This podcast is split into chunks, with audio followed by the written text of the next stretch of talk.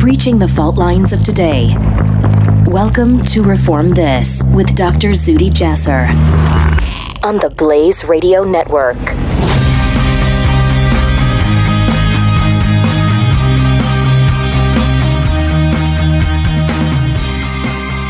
This is Dr. Zuhdi Jasser. Welcome back to another week of Reform This at the Blaze.com podcast network.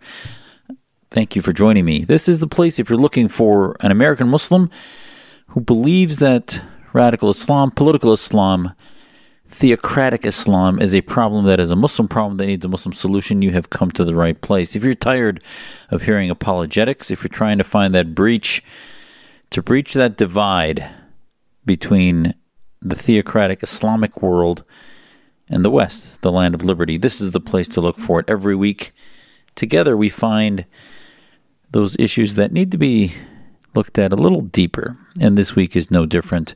I want to talk to you about a little bit about Ramadan, our month of fasting.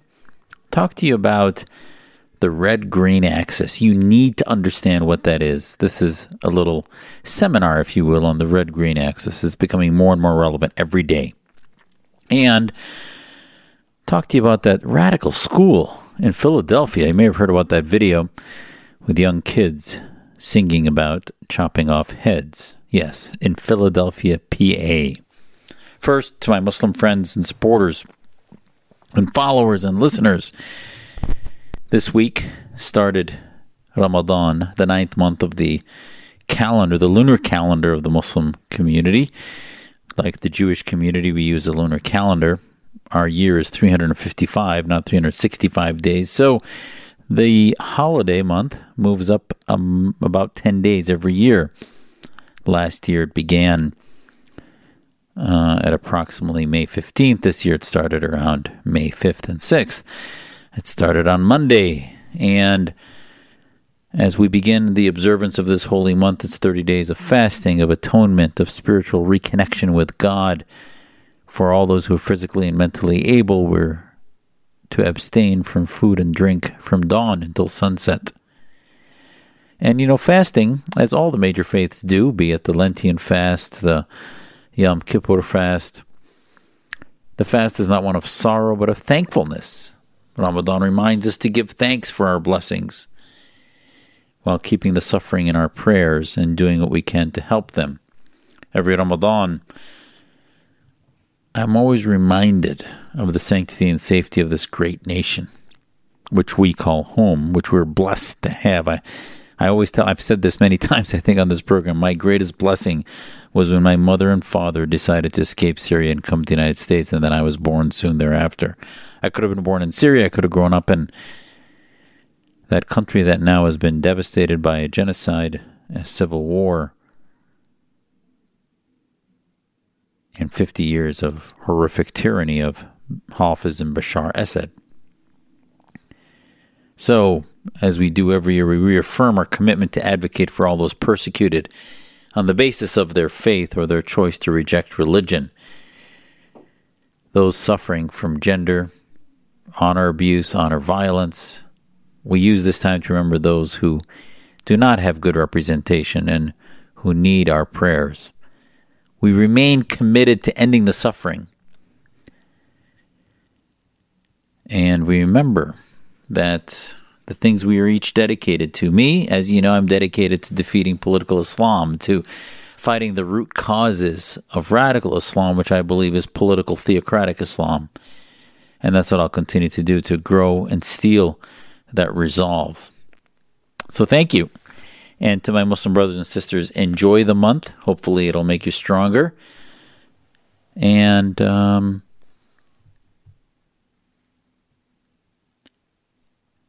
get closer to your families. Remember what we we saw another shooting this this week in Colorado, and remember that every day that appears normal could change the following day. Now, I'm also reminded we've talked a lot about, you know, when we talk about reform, I've always said, what are we for, right? Are, are we for liberty? Are we for freedom? Can be easy. It's easy to be against violence, to be against terrorism, to be against theocracy? Yeah, but what are you for? How do we replace those angers, those eruptions with something that will keep us whole as human beings? Well, as we talk about the new popular flavor of the day, as we talk about the new popular flavor of the day, we're reminded that be it Congresswoman Ilhan Omar, be it Congresswoman Rashida Tlaib, that they have a relationship, as we see openly, that the Islamists have a relationship with AOC. That's not a spontaneous thing that happened. It's been a, a long, long time relationship of the red green axis. What is the red green axis? And if you don't know what that is, I think you're in trouble as far as you're in trouble as far as understanding why the Islamists rise the way they do. Domestically, when they're a minority or even when they're a majority, they ride on the back of the other major tyrannical collectivists, which are the communists and socialists and the national socialists. So I know this all too well, having lived in Syria. I haven't lived in Syria. My family having lived in Syria and escaped the tyranny of the Ba'athist party, right? The Baathists, Ba'ath, I think in Arabic means liberation, but the bottom line, it's the National Socialist Party of Syria. So if you look on the spectrum, it's far left, tyranny, tyrannical left. And their socialism is complete government control of the economy. And yet, when they get into power, they start embracing religious collectivism. They hire imams and work with Islamist groups Hafiz Assad and Bashar fueled Hamas, fueled the Muslim Brotherhood, fueled Khomeinists and the Islamic Revolution, and they reciprocate.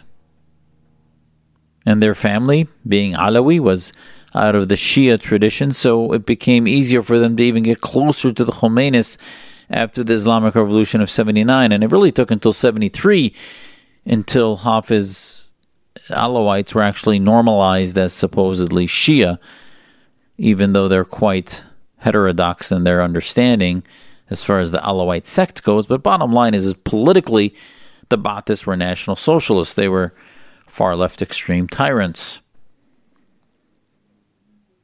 Fast forward to Ilhan Omar, runs for office under the guise of being a part of the Democratic Socialist Party of Minnesota. And then five, six days ago in a speech comes to tears talking about Angela Davis, her hero, her heroine, because she embodied everything that she aspires to be. And Angela Davis is an avowed radical communist whose ideas come out of Lenin, who has vocally and verbally talked about the fact that her hero is Vladimir Lenin. She is a Marxist Leninist. And then you see the synergy with the Black Panther Party and, and uh, the Leninists and communists and Marxists. So many Islamists, let's look intellectually. Sayyid Qutb, the founding father intellectually of the writings of the basis of the 20th century movement of political Islam that then trained the likes of Hassan al-Banna who read his material, learned from it, and became a more operative type of activist community organizer of the Islamist variety. And they learned from the Leninists that if you want to spread your ideas quickly, you have to be ready to die for them and you have to be ready to seize control of government and seize control of the central power system. And that's exactly what they did, or tried to do, and what they try to do over and over. So there's a synergy. There's a cooperation that you see domestically in many countries between Islamist movements that get their start and the the, as the snowball begins to roll down the hill, it gains initially within the mosques and within the Islamist movements like the Muslim American Society, the Council on American Islamic Relations, Islamic Society North America, Islamic Circle of North America. These are all Muslim Brotherhood legacy groups that sprouted in America, and they start rolling down the hill and gaining, gaining size. And then they find their co followers. And the co followers are not always Muslims, they are other socialist and far leftist communists includes progressivists, the Bernie Sanders, because they are also collectivists. They also seek through demagoguery to confuse the populace into thinking that they will bring them things that are better and that they will feed them and give them jobs and that the free markets and capitalism is heinous and godless. It's the same message. The socialists have the same message as the Islamists. And sure enough, the only difference between the Islamists and the communists, while the Islamists like Omar will openly talk about her greatest heroine being Angela Davis and Lenin, yet their worldview for Islamists is Islamist, is a caliphate, is Islamic states, is a belief that where Muslims are majority, they should have Islamic rule. So often, where there's significant populations of Muslims, the Islamists, when they actually get to seizing power or the communists get to seizing power, there is significant conflict.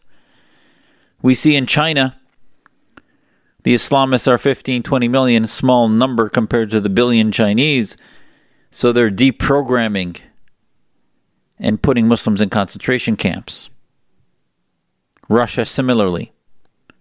But when it's vogue in the in the West, the Islamists don't want to bother themselves with the history of Lenin and what he felt about Muslims or what he felt about any religious minority or religious freedom. That doesn't matter to them.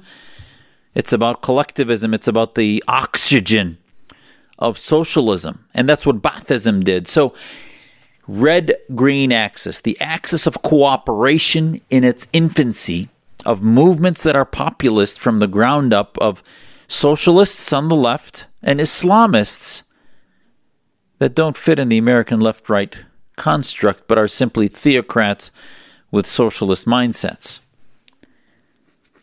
Jump back over to the Middle East and you see that the NDP, National Democratic Party of Egypt, which was Sadat, Mubarak. Jamal Abdel Nasser was the founding father of that in the 50s and 60s, and that's a national socialist party. The Ba'ath of Syria and Iraq that birthed the Assads and the Husseins, Saddam Hussein. National Socialist Party. Now, Saddam put the green flag of Iraq with a passage from the Quran as he wanted to get the Islamists to feel that this was their government. So they use, as Marx taught, religion as the opium of the masses. And that's the red green axis, right? The left uses the religion as the opium. The Islamists use the socialism to control economics and collectivism. And then when they finally get to the end, they will fight but together they control. We see this control not only within countries, as I said in Syria, Iraq, and elsewhere, we see it at the UN, where the Maduros and the Chinese and Russias of the world work together hand in hand with the Irans, the Khomeinists, the Assads, the radical Islamist regimes, and the tyrants of the Arab world. They work together. and they vote together, which thus makes the UN attack the only secular democracy in the Middle East, Israel, attack the West, attack America. And that's where much of the pathological focus on things out of proportion to the actual crimes against humanity done in Syria, Iran, Venezuela, or elsewhere are ignored. So The red green axis, we see it in, in the UN. Those countries, top down, have been working together against the West, against countries based on liberty and freedom, against NATO. Now, come back to Ilhan Omar, and you see a member of Congress that has a worldview that essentially is just anti American. She claims to be pro American. I can't believe her district is not just ashamed and embarrassed to no end that this is their member of Congress. Every comment, every tweet she makes is an embarrassment.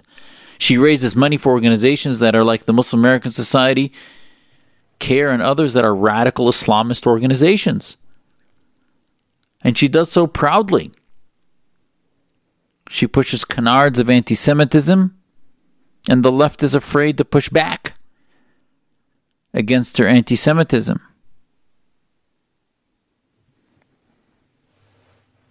Because they're afraid of her social media platform. They're afraid of the progressivists that are working with her and that red green axis.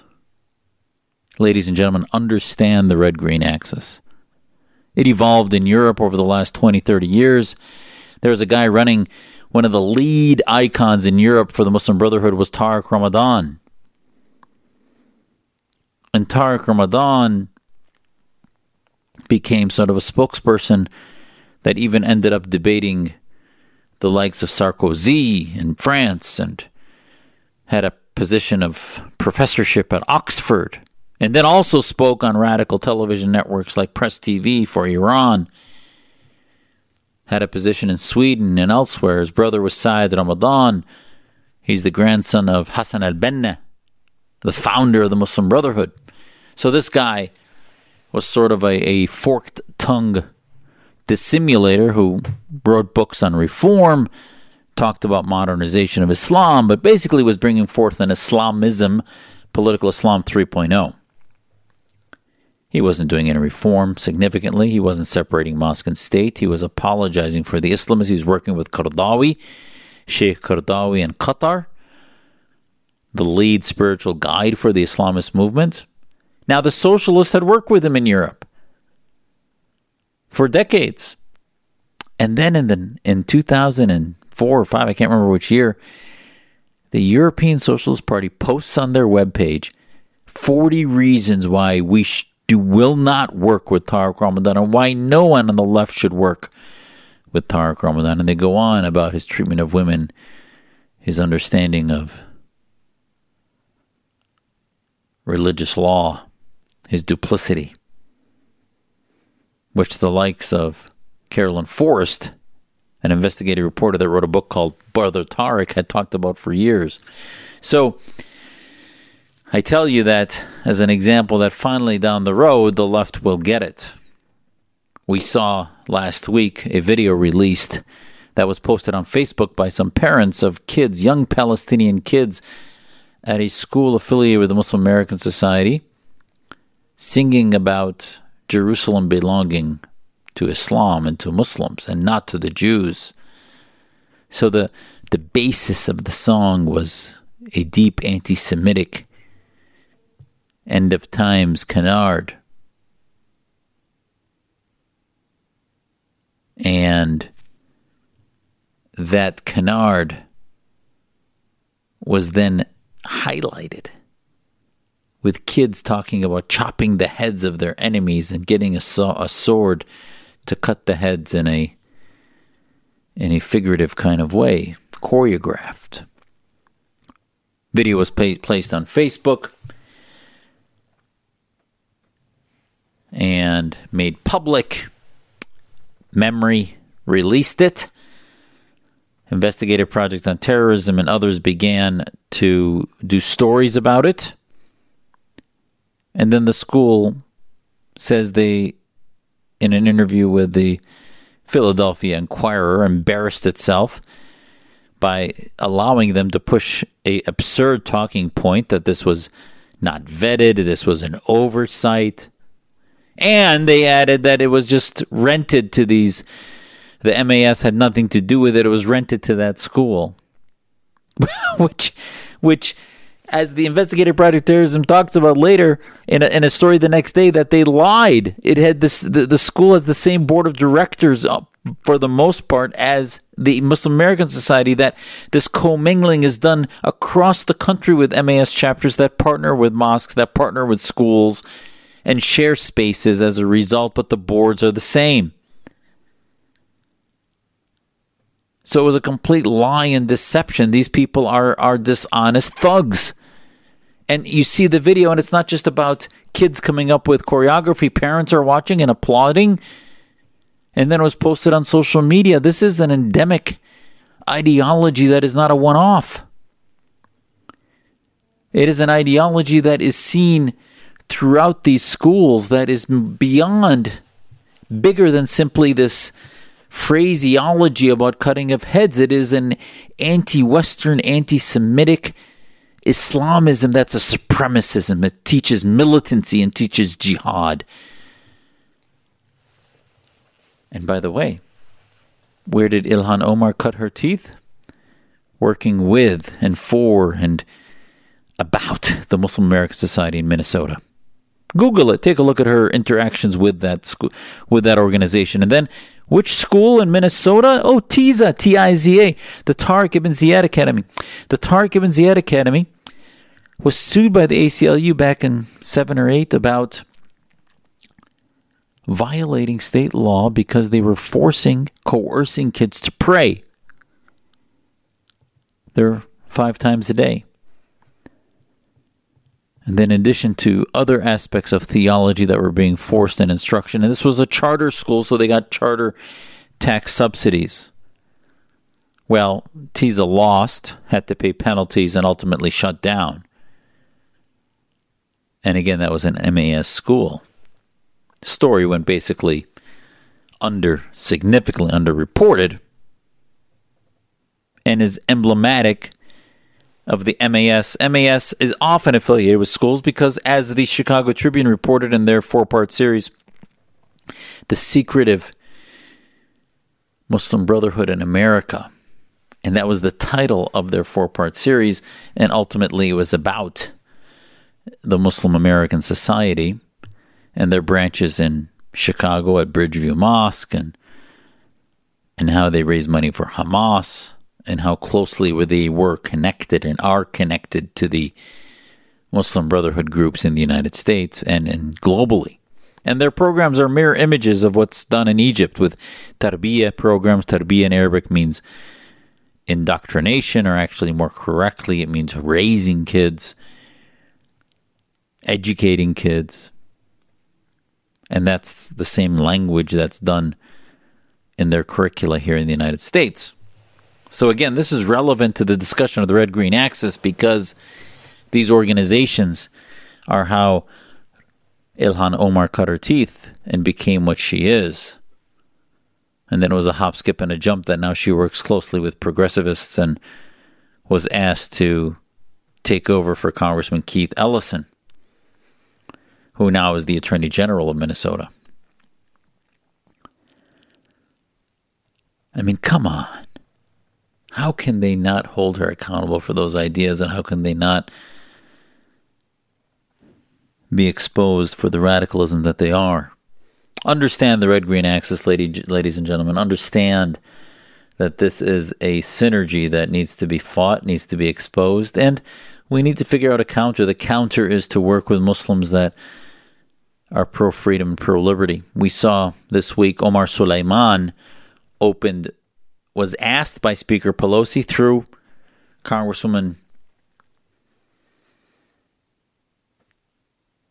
EBJ, Eddie Bernice Johnson out of uh, Texas, was asked to give the invocation.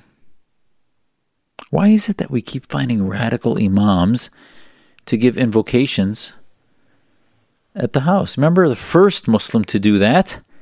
Was in 1991 Siraj Wahaj, the guy who I talk about in my book, A Battle for the Soul of Islam, who talked about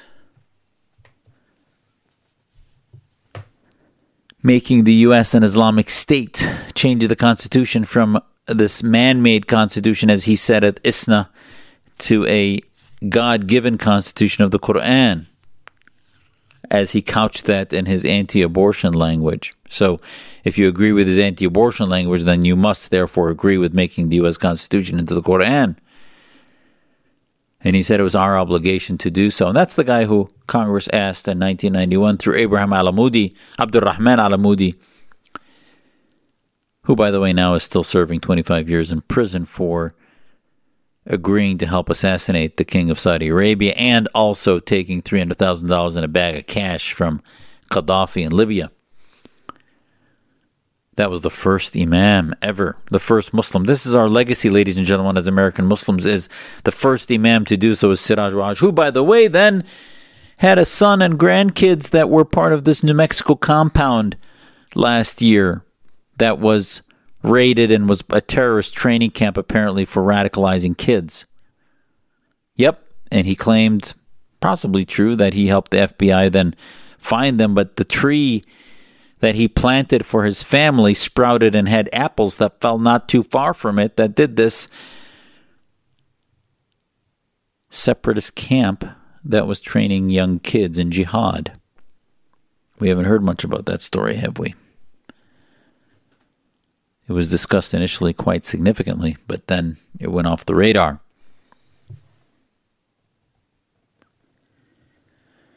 So, you know, the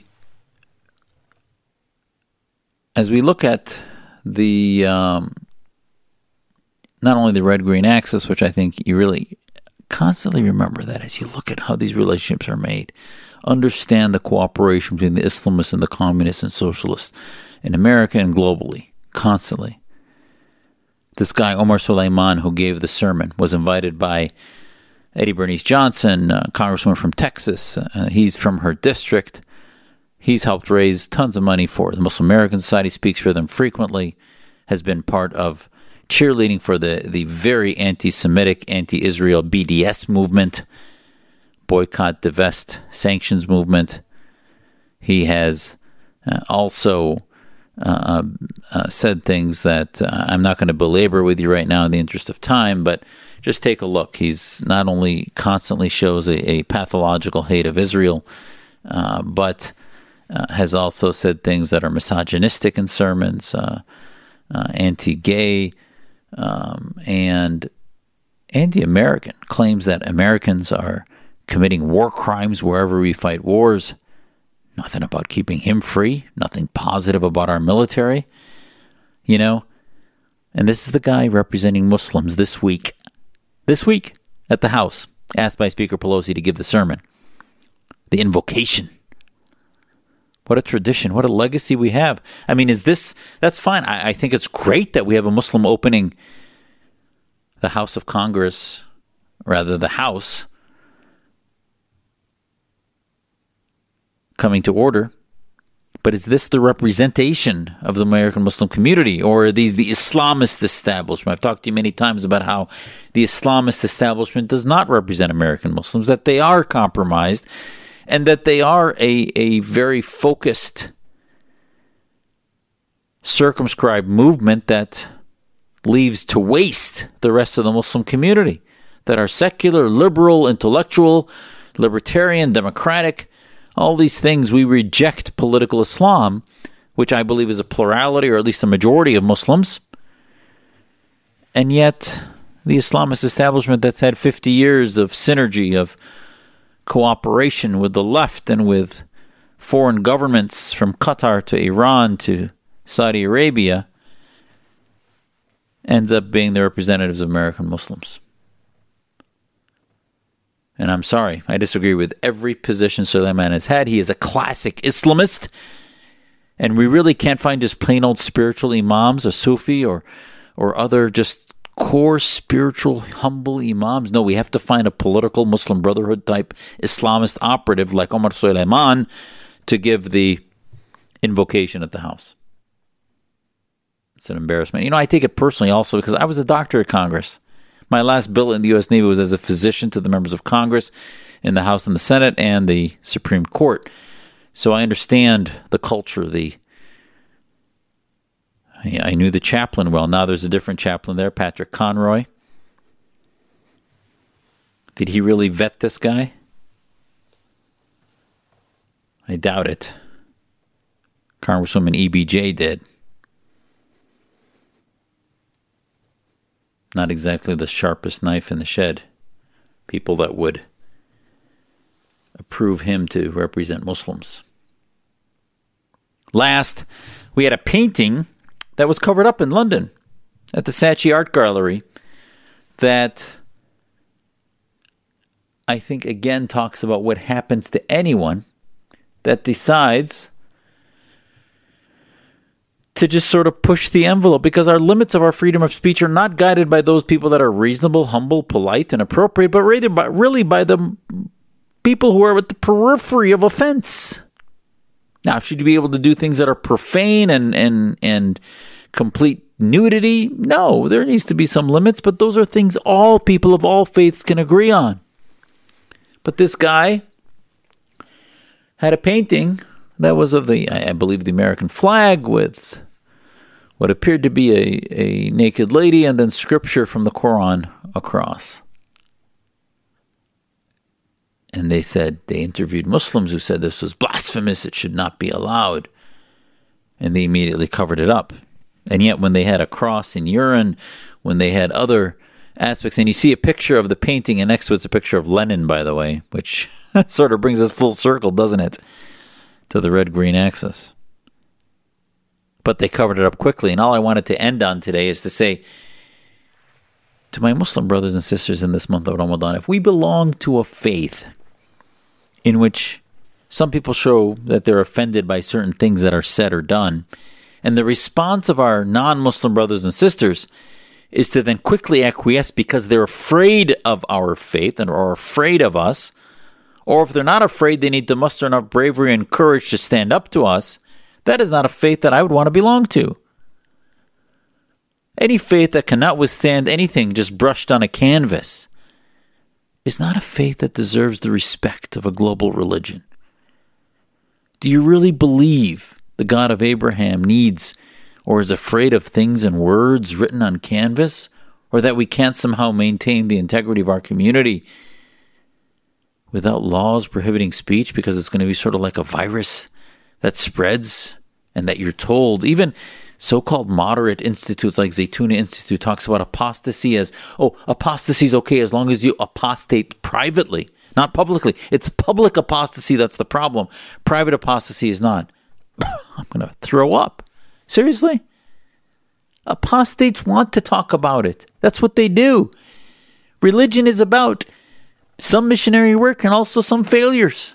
When you fail your missionary work, people are going to go around saying you're crazy, that your faith is nuts. What's wrong? They can do that. That's part of freedom. You can reject God publicly because people cannot accept the religion of whatever choice they are without knowing they have a freedom to do so. So, Saatchi Art Gallery, you failed. Covering up SKU artworks after complaints by Muslims, you failed. Our freedom is less than it was. Remember what happened in Paris, where cartoonists, journalists were mowed down, were, were shot up. Charlie Hebdo. That is a version of Islam that we need to defeat. That is militants that need to be defeated, and we defeat it by continuing to be ourselves, to be free and be liberal, and not to acquiesce and not to weaken. We must stay who we are, we must be proud of it, and Muslims have to be at the head of that spirit to defend freedom. And that's why I'm here, and that's why I hope you're here, is to help me defend freedom week to week on Reform This. Please tune in, please share, subscribe on SoundCloud, on iTunes. Find us at theblaze.com backslash podcast. Tell your friends about us on social media at Facebook. Find me at MZ Jasser. Find me on Twitter at Dr. Zuhdi Jasser, D R Z U H D I J A S S E R, or at Reform This Radio on Twitter. And we'll see you next week. And fellow Muslims, have a good Ramadan. Hope your fasting prayers are listened to and heard. This is Zuhdi Jasser. Reform This.